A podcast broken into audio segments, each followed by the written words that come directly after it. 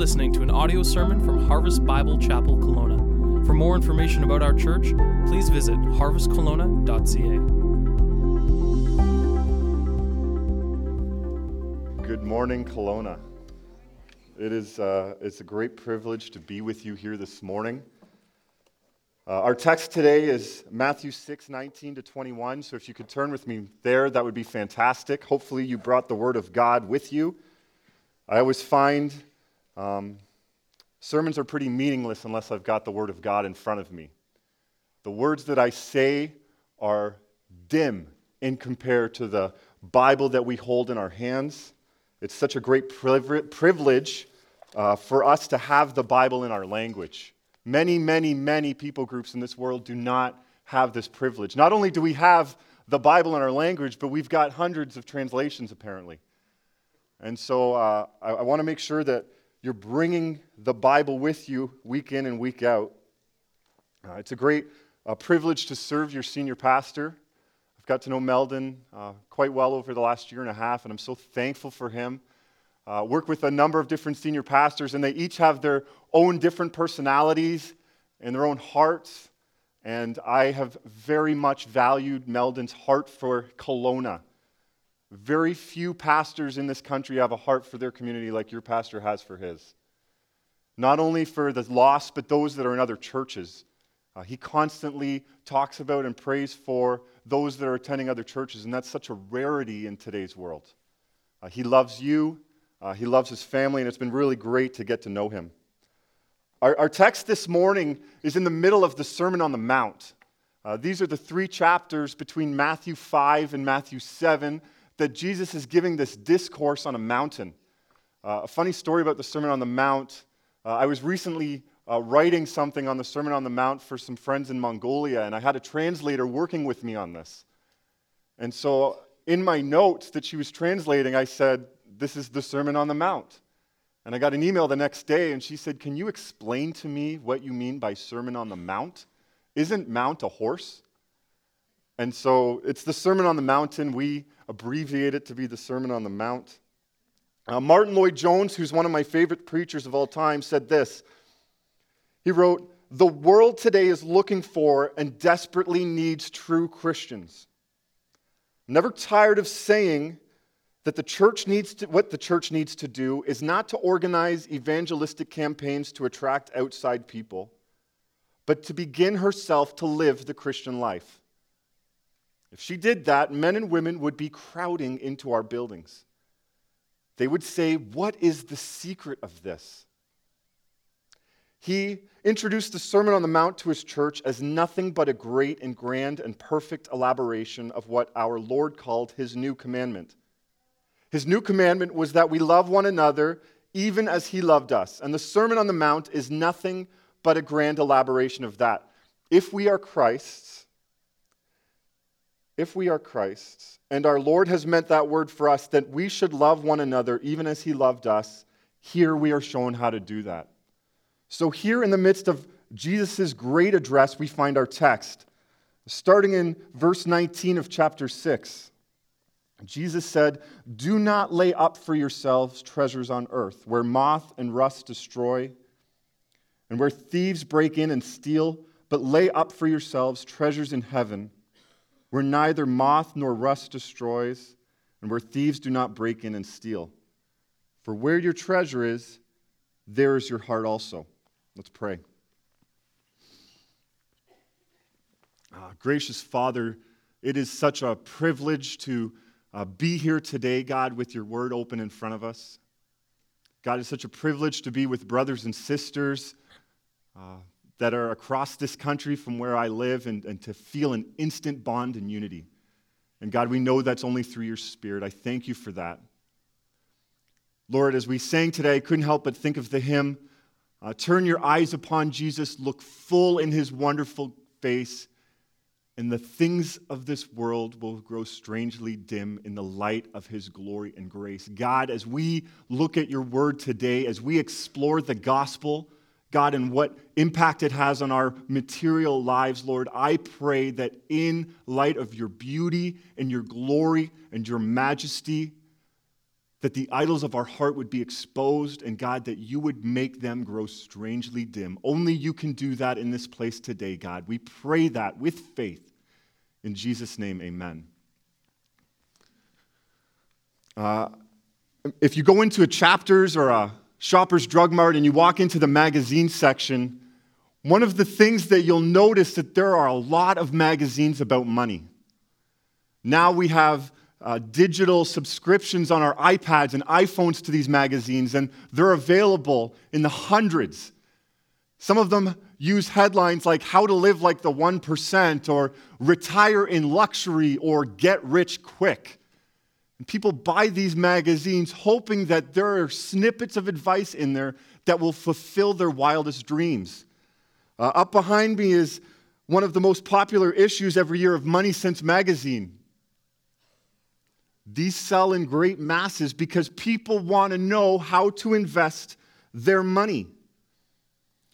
Why do we care so much about money?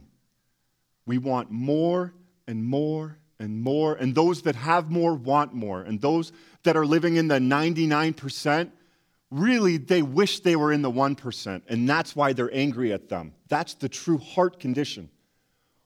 Why do we care so much about money? Warren Buffett is called the Oracle of Omaha. If you know anything about this man, uh, he has built his life around making good monetary investments. His company, Berkshire Hathaway, has an annual meeting every year that's kind of like this Woodstock of, of money investors, and people flock by the tens of thousands to, to Omaha, Nebraska, of all places and they fill out arenas. And they had a 25 page guide to the annual meeting this year. People wanting to know how to invest their money. People read his letters religiously. People care a lot about money. And if we're true to ourselves this morning, for some reason, our hearts care a lot about money as well. Here in Matthew 6, Jesus is speaking about an investment far, far greater than what we've got here on earth. He's got two steps for us on how to invest, but he's not talking to us about how to invest materially here on this earth. He's talking to us about how do we invest eternally into the things that truly matter. Let's look at the text again. The first step, you're going to want to write this down don't lay up treasures on earth. Simple. Don't do it. Don't lay up treasures on earth. Why? Because moth and rust destroy, and thieves break in and steal. Sounds like common sense, doesn't it?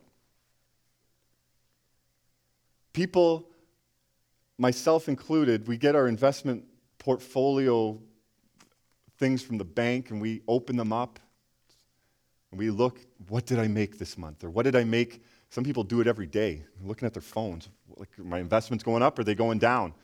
Jesus is saying, it doesn't matter because thieves can break in and steal, rust could destroy, rust could destroy, and in today's world, some corrupt CEO could have an ethical dilemma, and your whole company that you've invested in is worthless.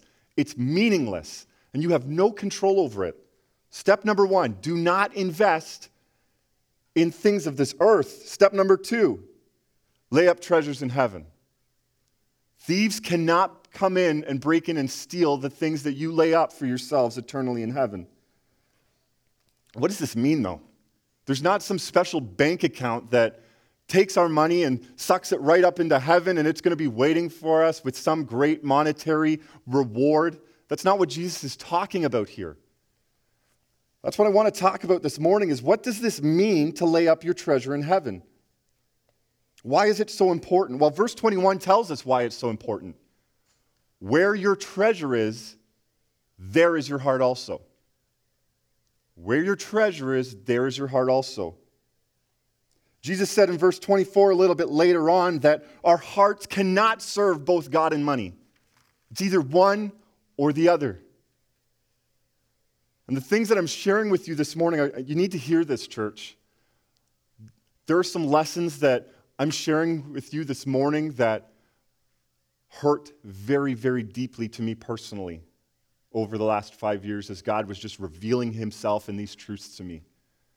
So I'm not standing up here as someone who has got it all figured out.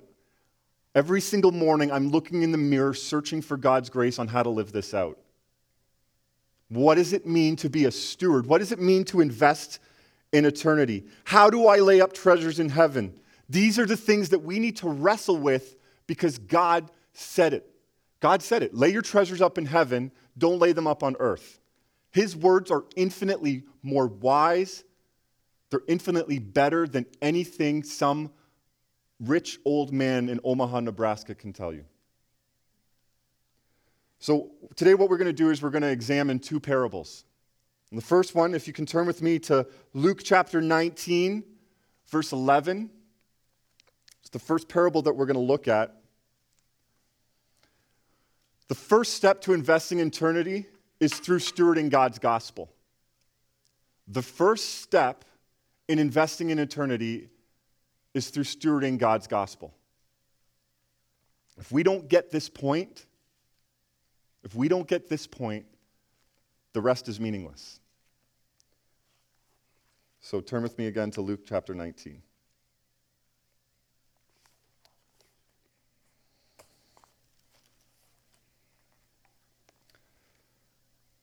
Starts off in verse 11 as they heard these things he proceeded to tell a parable because he was near to jerusalem. And because they supposed that the, thing, the kingdom of god was to appear immediately he said therefore a nobleman went into a far country to receive for himself a kingdom and then return. Calling ten of his servants he gave them ten minas. And he said to them engage in business until i come but his citizens hated him and sent a delegation after him, saying, We do not want this man to, raise over him, to reign over us. When he returned, having received the kingdom, he ordered these servants to whom he had given the money to be called to him, that he might know what they had gained for him by doing business. So the first came before him, saying, Lord, your mina has made ten minas more. And he said to him, Well done, good and faithful servant. Because you have been faithful in a very little, you shall have authority over ten cities. And the second came, saying, Lord, your mina has made five minas. And he said to him, And you are to be over five cities. Then another came, saying, Lord, here is your mina, which I kept laid away in a handkerchief. For I was afraid of you because you are a severe man. You take what you did not deposit, and you reap what you did not sow. So he said to him, I will condemn you with your own words, you wicked servant. You knew that I was a severe man, taking what I did not deposit and reaping what I did not sow. Why then did you not put my money in the bank? And at my coming, I might have collected it with interest. And as he said to those who stood by, Take the minas from him and give it to the one who has ten minas. And they said to him, Lord, he has ten minas. And they and I tell you that to everyone who has, more will be given, but from the one who has not, even what he has will be taken away.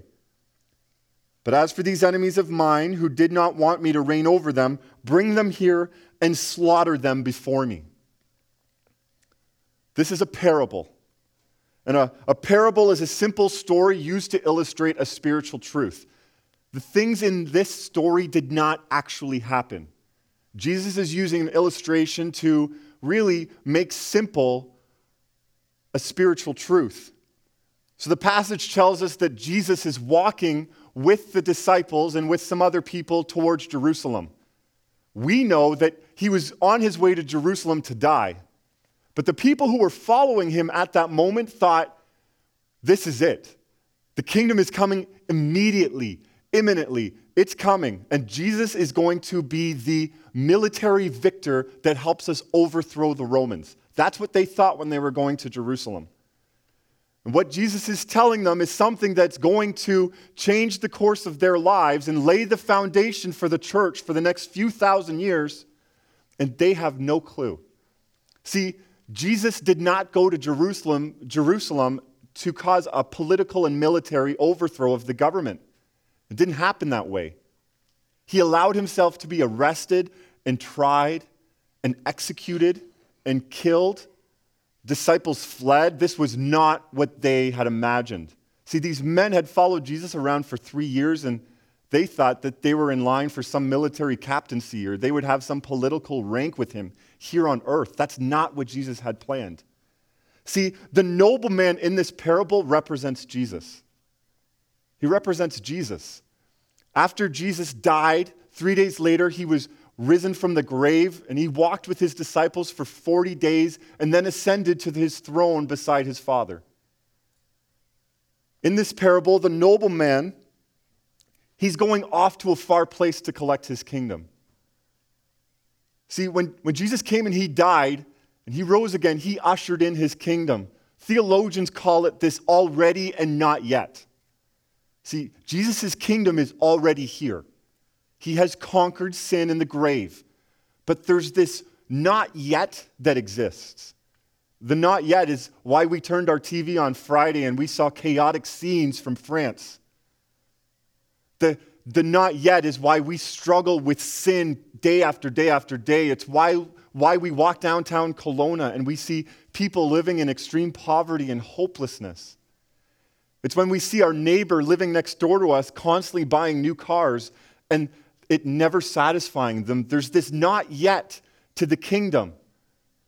But just as the nobleman returned as king in this parable, Jesus, who sits on his throne now, will usher in his kingdom in its fullness when he returns. He is coming as conquering king. When he came to earth 2,000 years ago, it was as a suffering servant. When he returns, make no mistake about it, he is coming as conquering king. In this parable, he gives these servants a mina. What is a mina? That's a good question. Well, a mina was a sum of money equal to about three months of earnings for a laborer. Three months of earnings. You might want to write that down. These things are important. It's a lot of money. You take what you earn in three months and that's, that's the type of sum that Jesus was talking about there, relatively speaking. And he lines up 10 servants and he gives each of them a mina. 10 servants, one mina each. And then he departs.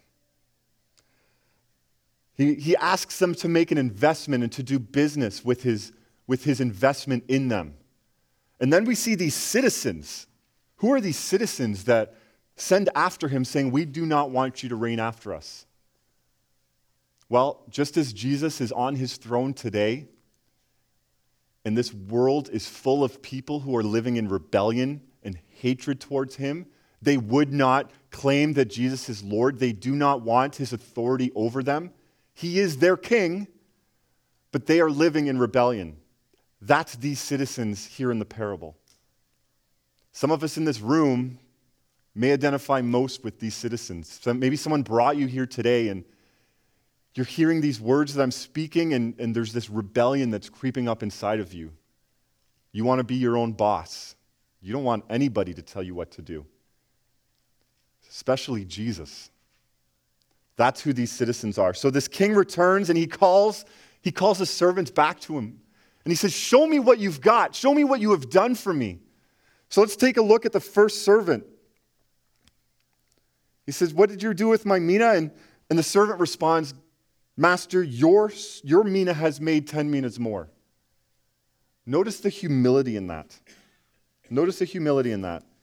He gives credit to the master. He doesn't say, I made 10 minas with your mina. He said, Your mina made 10 minas more. He calls the second servant to him and he said, Well, what did you do with my investment? And this servant says, Your mina has made five minas more. Again, humility in the answer five minas. And then he calls the third servant. To me, this is the scariest guy in the whole parable. This is the, this is the person that I'm afraid of when I read this parable and apply it to everyday life. See, this servant was servant in name only. He couldn't even identify his king's traits, he didn't know his character. He stands in front of his king and he falsely accuses him of being someone he wasn't. He says, Well, the reason I didn't invest your mina and I put it in a handkerchief is because I'm afraid of you. You steal from people. You, you take what isn't yours to own. Brothers and sisters, there are people in the church today, across this world, who say that they are servants, but they do not know who Jesus is. They are Christian in name only. And there is a coming, a day where they stand in front of their king and they will say in their hearts things about Jesus that were not true. That to me is one of the most heartbreaking things in all of this parable. There are people who identify themselves as followers of Jesus and have no idea who Jesus is. So, what does this mina? What does the mina represent? It represents the gospel. See, the nobleman brought his servants in front of him and he said to them, Here's one mina each. We are each in the church given the gospel. You hear it proclaimed from this pulpit every single week. You open the Word of God and it is in front of you. So I want to take some time this morning because, again, this is coming from my own spiritual walk. We can't even start talking about how to invest materially in the kingdom of God until we talk about how we're going to invest the gospel. How are we going to steward the gospel? The same way that you want to know what's in your portfolio, the same way you want to know the value of a dollar, I kind of want to talk about this morning what, what the gospel is. Let's review it together. I, I, we can never get sick of this. There's five threads of the gospel that we're going to talk about this morning. And I came across this uh, several years ago as a way to explain the gospel and weave it into everyday life. And I want to share it with you this morning. It's been very practical for me to remember what the gospel is. So I'm going to introduce you to a thread and then we're going to review it. And then at the end of the sermon today, we're going to bring them back into the conversation, okay? First thread the character of God. The character of God. It's where we start with God is our creator. Because he created us, we belong to him. You have breath in your lungs because God gave you lungs. Okay? He created you. In His image, He created you. And He's perfect. God is perfect. There is not one ounce of wrongness in God. He can do no wrong. He's perfect. Otherwise, He could not be God. He's holy. We sang that this morning. Holy, holy, Jesus, you are. God, you are holy. He's set apart from everything, He's perfect. And because He created us, there's this accountability. We're accountable to God. I have three little children. And the moment they were born, there was this instant accountability toward me. Sometimes my son, in his rebellion, will look at me and say, Why do I have to listen to you? Who are you? He's five. And the words that always come out of my mouth are, Son, I made you. I'm your dad. You belong to me.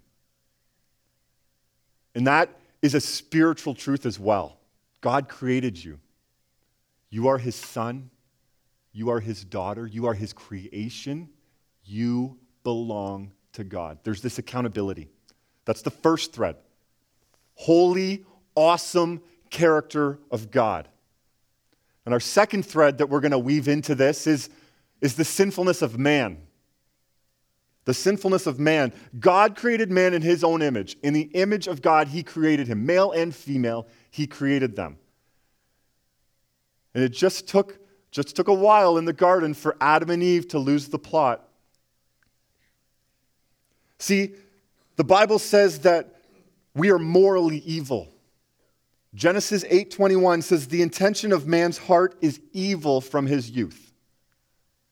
Evil from his youth. From the moment a baby can make a sound and show rebellion, we see that intention of the heart coming out through them. We're morally evil. We are spiritually sick and we're slaves to sin. Spiritually sick and slaves to sin. Think about, think, think about that with me. When we see sin around us and in us, it does create this gut reflex, this, oh, that's horrible, that's awful. We're spiritually sick and we're slaves to sin. There's this bondage, this bondage, this slavery to sin. We can't work our way out of it. We're constantly enslaved to sin. We're blinded by the truth. We're blind. We're walking around as slaves to sin, spiritually blind people apart from Christ. Dead in our trespasses and sins, the Bible says. I love the word dead. It's pretty clear, isn't it? We talk in very drastic terms. You're either alive or you're dead. Our cell phones are either alive or they're dead.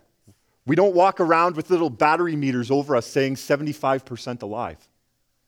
We're either alive or we're dead. Our doctors don't say, well, you're 87% alive today, but that battery, it's slipping. No, you're alive. Be thankful you're alive. Well, we were spiritually dead. Apart from Christ and faith in Him, you are spiritually dead. That's the second, second thread the sinfulness of man. Now let's talk about the third thread the sufficiency of Christ. God sent his son to reconcile himself to us. There was this separation that was created with the original sin in, in Adam and Eve in the Garden of Eden, and it has translated itself. It was accounted. We inherited the sinful nature. And God, in his infinite wisdom, chose to write the story so that he paid the sacrifice through the life of his son. Jesus' life displayed the righteousness of God. As I talked through how we're spiritually sick and slaves to sin, Jesus came to earth, was born to sinful parents, lived a perfect life, died a death that we could not die, rose from the grave to conquer death. He lived a life we couldn't live. When, do you ever stop at Christmas time and just think about that? I, I think we talk a lot about um, baby Jesus and, and the incarnation of Christ.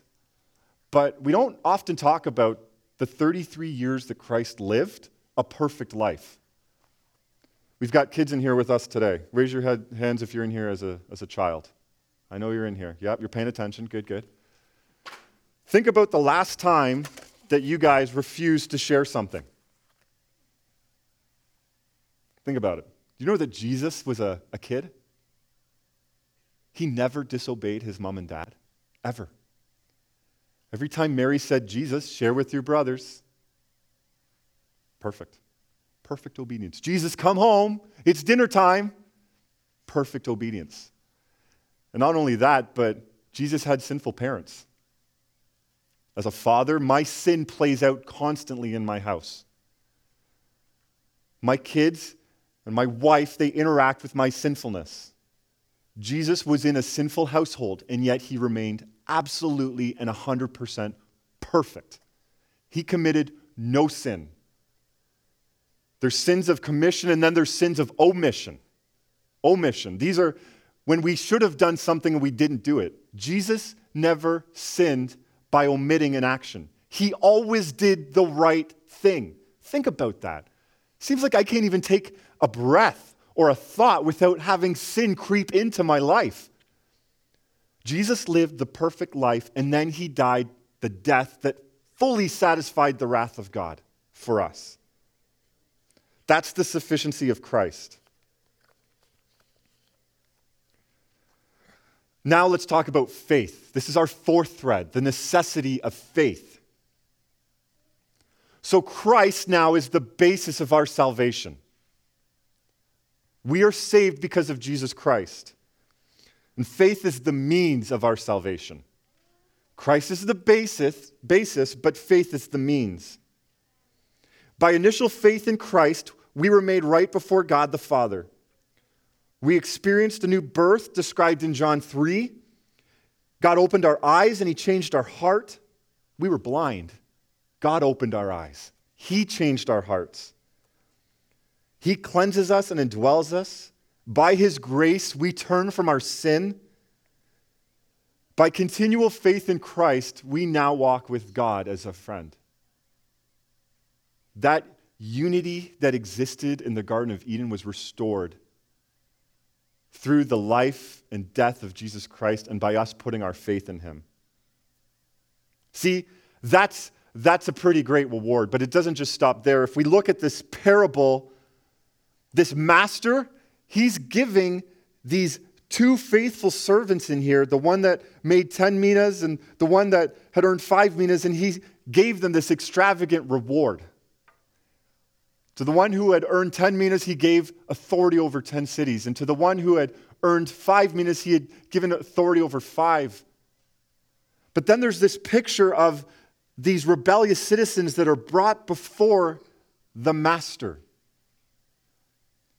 And he says, For these enemies of mine who did not want to reign, me to reign over them, bring them here and slaughter them before me.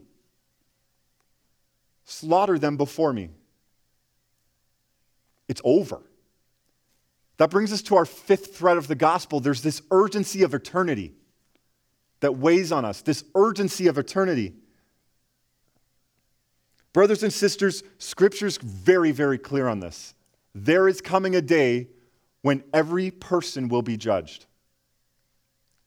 Faithful servants, false servants, rebellious citizens, they will all be judged. And we have the responsibility of stewarding the mina that was given to us, the gospel. How are you stewarding the gospel in your life? Well, that leads us to our second point today. I want to look at what we would call key performance indicators. Key performance indicators. If some of you are familiar with business, these are things that you can look at and you can identify and Sometimes you check them off and sometimes you X them out, but they, they tell you how a business is doing. And today it's going to show us how our eternal stewardship is going, how our investment in eternity is going. Let's turn to Matthew 25, verse 14. That's our second parable that we're going to look at this morning.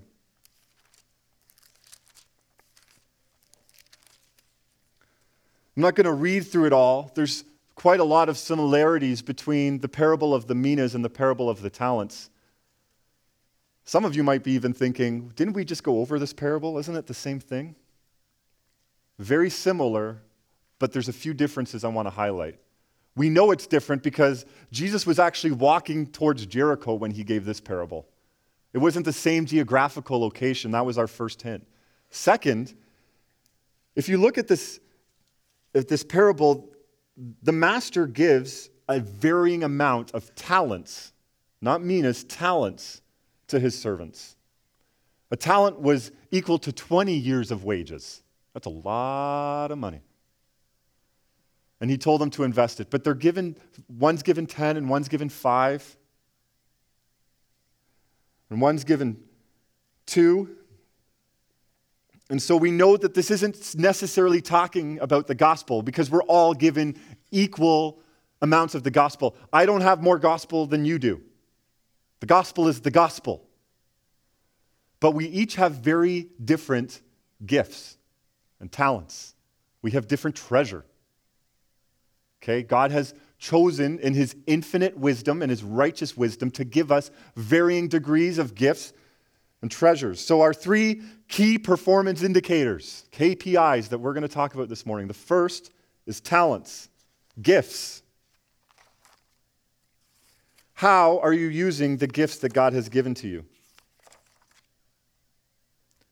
Some of you are really gifted musically, but maybe hiding in the back of the theater because you would never want Shayon to know that you can play an instrument. You just don't want to deal with having to go to practice on a Wednesday evening. Some of you are blessed with the gift of hospitality, but your neighbors wouldn't even know it. Do they know it? When their life is in crisis, do they know to knock on your door because you're the person that is the most hospitable person that they know? What about in the community? What are some ways that you can use your gifts in the community to advance the kingdom of God? So, we're not only talking about how we use our talents and our gifts within the local church. The reason we use our talents and gifts in the local church is so that we can impact the further community in this globe for the kingdom of God. You know how you're gifted. If you really think about it, how are you stewarding those gifts and those talents? You're going to have to give an account for it. I'm going to have to give an account for it. I really like numbers. If I chose to sit in my, in my attic every day and paint beautiful pictures, which would not be beautiful because it's not my gifting, I would be wasting away something that God has gifted me in. How are you using your gifts and your talents for the kingdom of God? That's our talents. What about your time? What about your time? One of the things that God has really used uh, in the last five years of my life is uh, just a massive heart for missions. And as I identify with fellow brothers and sisters about missions, one of the biggest excuses that they have for never going to a mission field is, well, God's got me called here. There's some that are called to go, and there's some, my mission field is Kelowna. Kelowna is my mission field. What does your daytimer look like? Are you taking captive every single breath that God has given you in your body? Every moment that you and I are alive is a gift. It's a gift. Are, you, are, are we using it? Are we using it? Some people take a week out of their lives and take a vacation week and, and work within their local community. Maybe that's an idea for you. But are you using your time? There's, there's this form outside, this orange form. Sign up for heart resurgence in small groups. I've been a small group leader for seven years. You know what the biggest excuse for not joining a small group is? I'm too busy. I'm too busy. And as Kelowna, Harvest Kelowna starts with small groups, some of you will be small group leaders and some of you will be small group members. And without a doubt, the thought will creep into your mind I am just too busy. I'm not going to go to heart resurgence, I'm too busy. Sometimes you don't come to church on Sunday, maybe because you're too busy. Maybe the Lord is impressing on you to come to Pastor Meldon's house tonight and explore stewardship further, but you're too busy. The purpose of small groups in the church is not so that we can sit together in a house and have really good desserts together. The purpose of small groups is that we can sit in a house together and spur each other on as we live on mission for God. It's not so that we become little Bible collective clubs that nobody's allowed into. It's so that our neighbors and our communities and our church at large see how we operate and are drawn like moth to a flame. Small groups in Kelowna, you're to be a light in this community.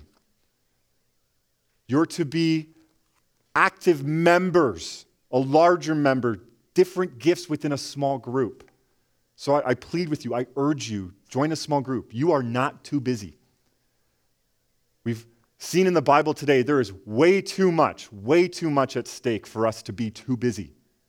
We have no problem watching hockey at night, but man, you get us into a room for two and a half hours to talk about the Bible and sin.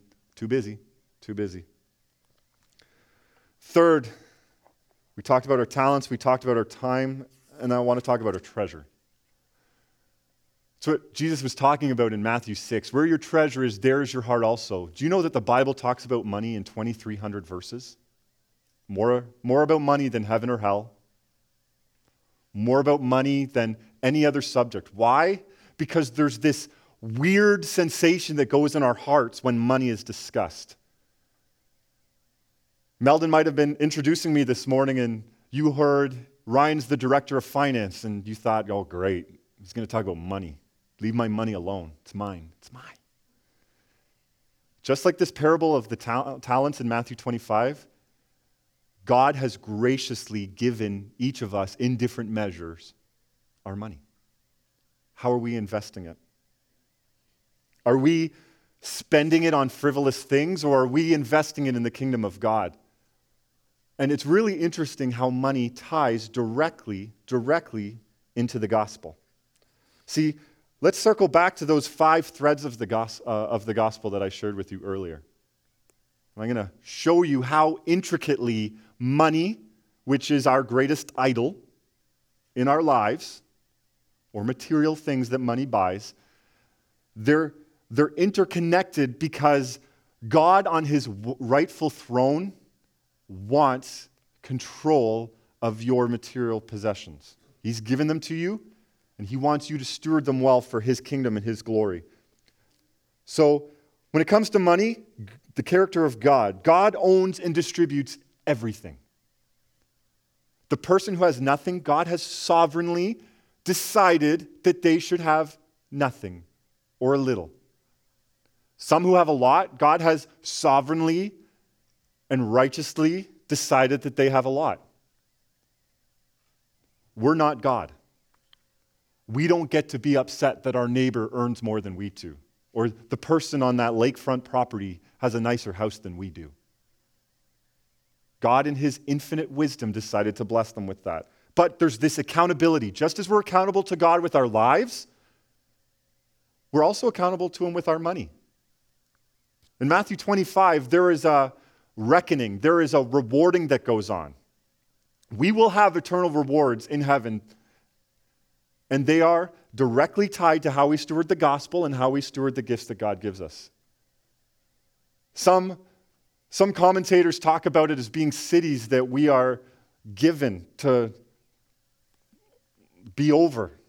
My favorite uh, illustration is by uh, Jonathan Edwards, and he talked about how our reward was basically a vessel that we would be able to dip into the happiness of God and drink from. I can get my head around that more than I can get my head around having some jewels and a crown that I wear around for all of eternity. I would like that, don't get me wrong. But there's going to be no greater reward than being able to soak in the glory and beauty of our Savior. And so Edwards talked about how some of us will be given a vessel the size of a, a, a thimble to dip into the ocean of God's glory and drink from. But because we're in heaven and there will be no more sin, we will be perfectly happy and enjoying that thimble worth of God's glory. Some of us will be given a barrel type vessel that we can get our arms around to just drink back the glory of God. That is a great reward for us to be able to spend all of eternity and enjoy the glory of God forever and ever and ever. We will be able to see the new creation in ways that we were never able to experience the old creation. Your city is way more beautiful than my city. I live in a concrete jungle and it's very ugly and smelly and ugh. Okay? I don't live in Toronto because it's beautiful. Okay? You live in Kelowna, many of you, because it's beautiful. This doesn't have anything on glory. Trees will never die, flowers will never fade, we will never get old. We will see with perfect sight. We will be able to enjoy without any sin heaven. That is our reward. And just like Edwards preached hundreds of years ago, how we steward God's resources is directly related to how we will be able to experience God's glory forever. Turn your eyes upon Jesus, look full in his wonderful face, and the things of earth will grow strangely dim in the light of his glory and grace. That's what we're talking about when we sing this song. When I have money that I can spend, am I doing it on a need or on a greed? See, I'm not up here preaching to you that material things are bad. God has blessed us materially so that we can enjoy them.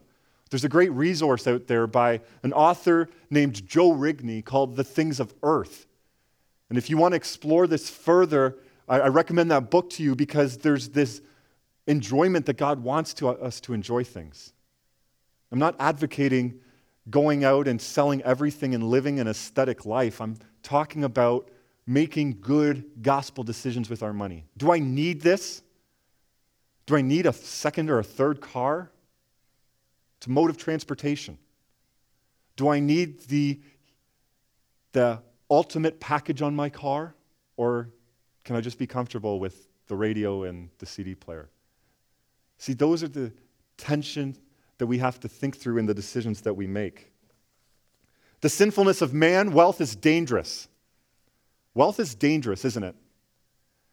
It's this it's got this grip on it that is just evil. Look around the world. Look at the news. See the greed. And greed is diverse. There's this greed that is hoarding, and then there's greed that is just flat out greedy. Mine, mine, mine, mine, mine. My least favorite TV shows are the ones about hoarders and the ones about the coupon ladies.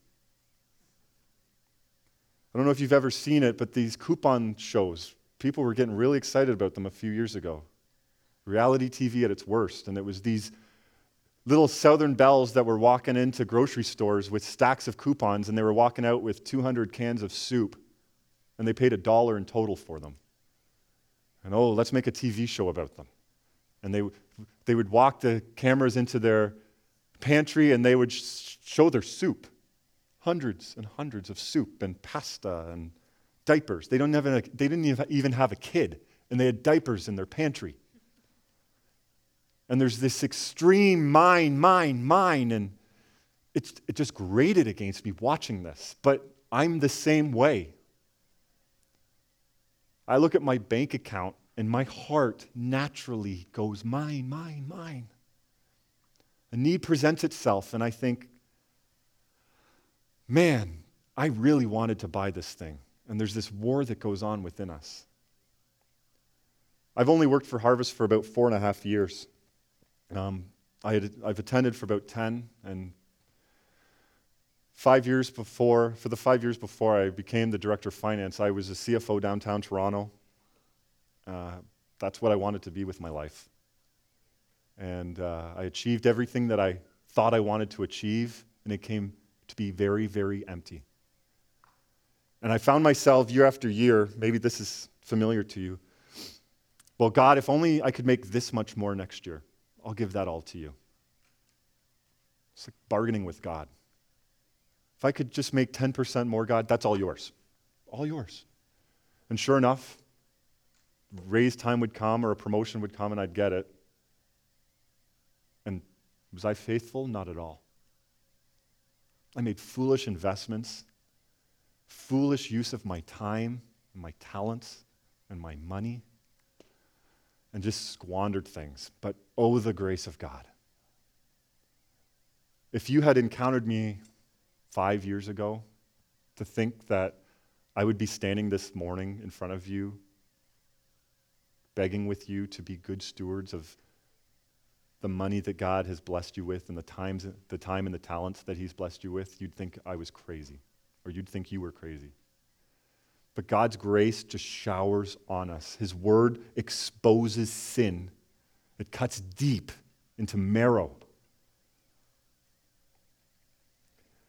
What hit me was the fact that there are billions of people who are not following Jesus Christ. Some estimates say that there are a billion people today who have no access to the gospel. None. The Bible isn't in their language. Nobody is in their lives to tell them about Jesus. And there's a few different reasons for that. One, it's dangerous to take it to them, so we don't want to go because we're afraid. We don't really trust that God is sovereign over our lives. I've become good friends with some missionaries around the world in the last few years, and one of the things that I've really noticed and identified is they're completely underfunded because the Western world that God has so abundantly blessed, we are clinging like this to our treasure. Clinging like this to our treasure. And the International Missions Board of the Southern Baptist Agency over the last six months has started to recall missionaries from the field because they're underfunded.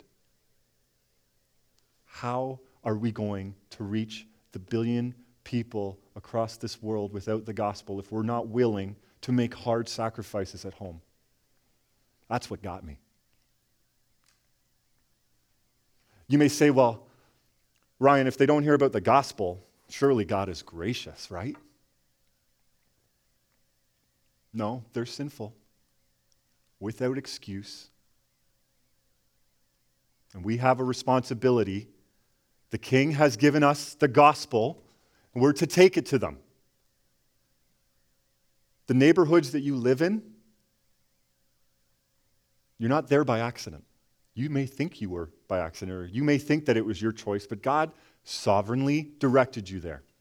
And you've got neighbors around you who are living lives for this world that will die and face an eternity apart from Jesus Christ. And you have the answer. We've got the mina in our hands. We've got it. And the king is coming. The king is coming. We're going to stand in front of him, and he's going to say, What did you do with my gospel? Did we tell our neighbors? Or were we too busy comparing cars? We've got this obsession that we need to look like everybody around us. But the reality is, our world and our civilization and our country, people are in debt up to their eyeballs trying to live a life that they can't afford. And those of us in the church, we're trying to look like them and drive the same cars as them and have the same homes as them while we make the same amount of money as them. But here's the problem we're also supposed to, also supposed to give to the local church. One of the biggest excuses that I get for lack of giving is I just don't have enough money. Really. Stop trying to look like everybody else. Stop buying things that you don't need and you can afford to give to the local church. It's got to be the top of your budget line. This church, Harvest Kelowna, runs on the generosity of its people. Materially, it does. God has elected to use his church and the resource that he has blessed you with as part of the engine that runs this church. And this church's ministry will be limited if the people who attend this church do not all band together and give sacrificially. It's true. It's true. How is Harvest Kelowna? How is its investment portfolio going? Is there a lack of funds that are coming in here because there's people that just, no, I got better uses for my money? Got better uses for my money. That one hurts, doesn't it? We can get our minds around our talents and times and maybe joining a small group, or we could even muster up the courage to come and serve on a Sunday morning for setup and teardown. But man, Ryan, please don't talk about my finances. God is a gracious and sovereign God. He supplies all of our needs. All of our needs. He said, the word says that my God shall supply all of your needs. Not all of our greeds, all of our needs, but we like to think that God supplies our greeds too.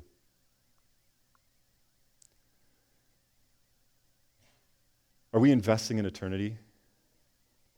Are we? Matthew 6, where your treasure is, there is your heart also. What does your investment portfolio say? As I talk through the key performance indicators, what do they say about you? Again, God's grace is so good. If you're a follower of Jesus Christ, He has saved you. We don't, we don't steward these resources to earn His grace. We don't. He has saved us. He has saved us. But we bear fruit as His sons and His daughters. We bear fruit. How are we doing?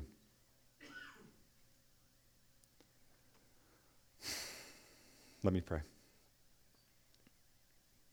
Gracious Father, we are so thankful for the gospel.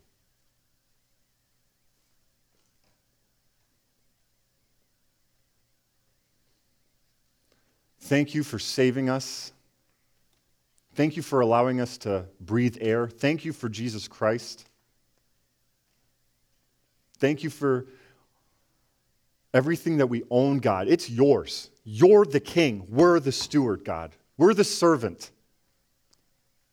God, would you find us faithful? Find this church faithful. Find me faithful. Find every one of us faithful, God. You are returning, and we cannot wait for that day. God, would you find us faithful? In Jesus' name we pray, amen.